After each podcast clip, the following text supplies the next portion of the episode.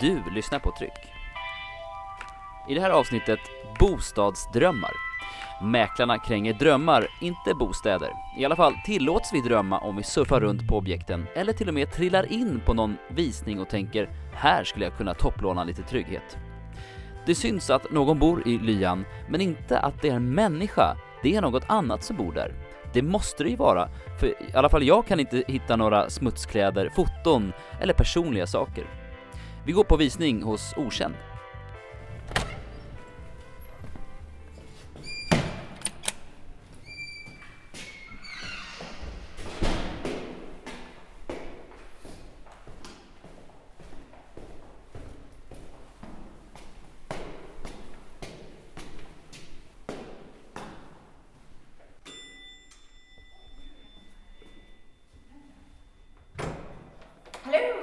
Är du som Fredrik? Hej. Hej, Gabriella.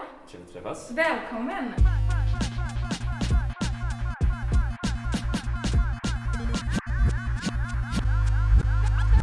Det är en tvåa på 43 kvadrat. Ehm, den är ju som du ser väldigt ljus och fin. Den här säljaren som vi träffade, hon har bra smak. Eh, det ligger bra i tiden. Den är slipade golv, det är öppet kök, det är marmor, det är mässing och det är det som väldigt många vill ha. Eh, vi har en liten balkong mot innergården också eh, och så. Så att, bra badrum också som är fräscht och fint. Och så din egen personliga åsikt då? Alltså bortom den här eh, säljargrejen nu, om Ja. själva lägenheten. Jättefin. Jag hade kunnat tänka mig att bo själv alla dagar i veckan. Den är jätte, jättefin.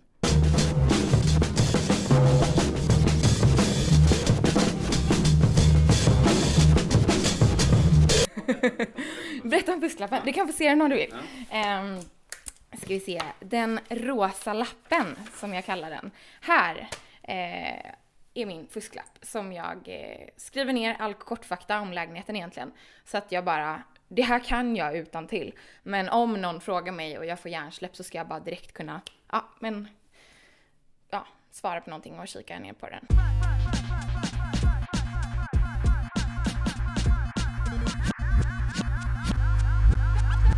Här har vi en öppen garderob. Det är ju rätt vanligt att man har en eh, skjutdörr eller typ ett draperi för. Ehm, men, ehm, men här är ju allt öppet, man ser ju allt liksom. Och eh, om vi öppnar och ser. Hon har, jag tror hon har ändå rensat ut lite grann eller så har hon det så här. Jag tror, ja, det, det vet inte jag. Men man ser ju allt, alltså det hänger mycket grejer här. Vill man som köpare se det här? Eh, hade jag fått bestämma så hade jag gärna haft en skjutdörr för här. Varför? För att man inte ska se det. Nej, för att det är ju det är någonstans en vågskål. Hur mycket av personen som bor här ska man se och hur mycket ska man inte se? Det här tycker jag är lite på gränsen till hur mycket man ska se. Men, och vad, för det är ganska spännande. Så, Mm. vad, vad baserar sig det på? För någonstans så ska ju någon föreställa sig att man faktiskt ska bo här också. Mm. Och att det faktiskt bor någon här. Mm. Så att man kan föreställa sig också Mm. att man kan bo här. Exakt. Så hur funkar den avvägningen liksom? Det, alltså det är en rätt hårfin avvägning. Här, jag tycker att det är klockrent exempel ute i lägenheten för det är rätt avskalat och rätt så här cleant. Men det är lite färgklickar och det är lite ljus och det är liksom lite tidningar så man ser lite blommor och sådana saker. Man ser att det är någon som bor här. Man kan kanske föreställa sig vad det är för typ av person.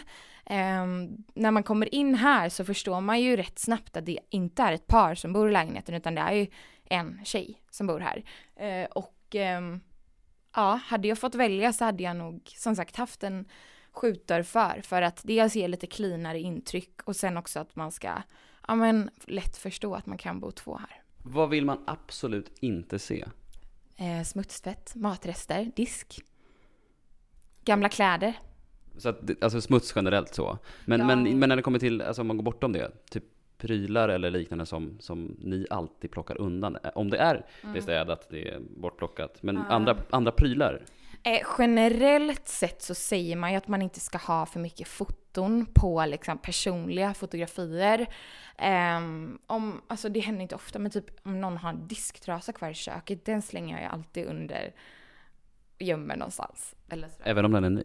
Ja, gud, disktrasa är en big no-no alltså. Man vill se att man kan bo här, men man vill inte se disk, man vill inte se smuts, man vill bara se den här härliga känslan. Tack så mycket Gabriella Hjort, mäklare på Svensk Fastighetsförmedling, för den visdomen. En härlig känsla, absolut.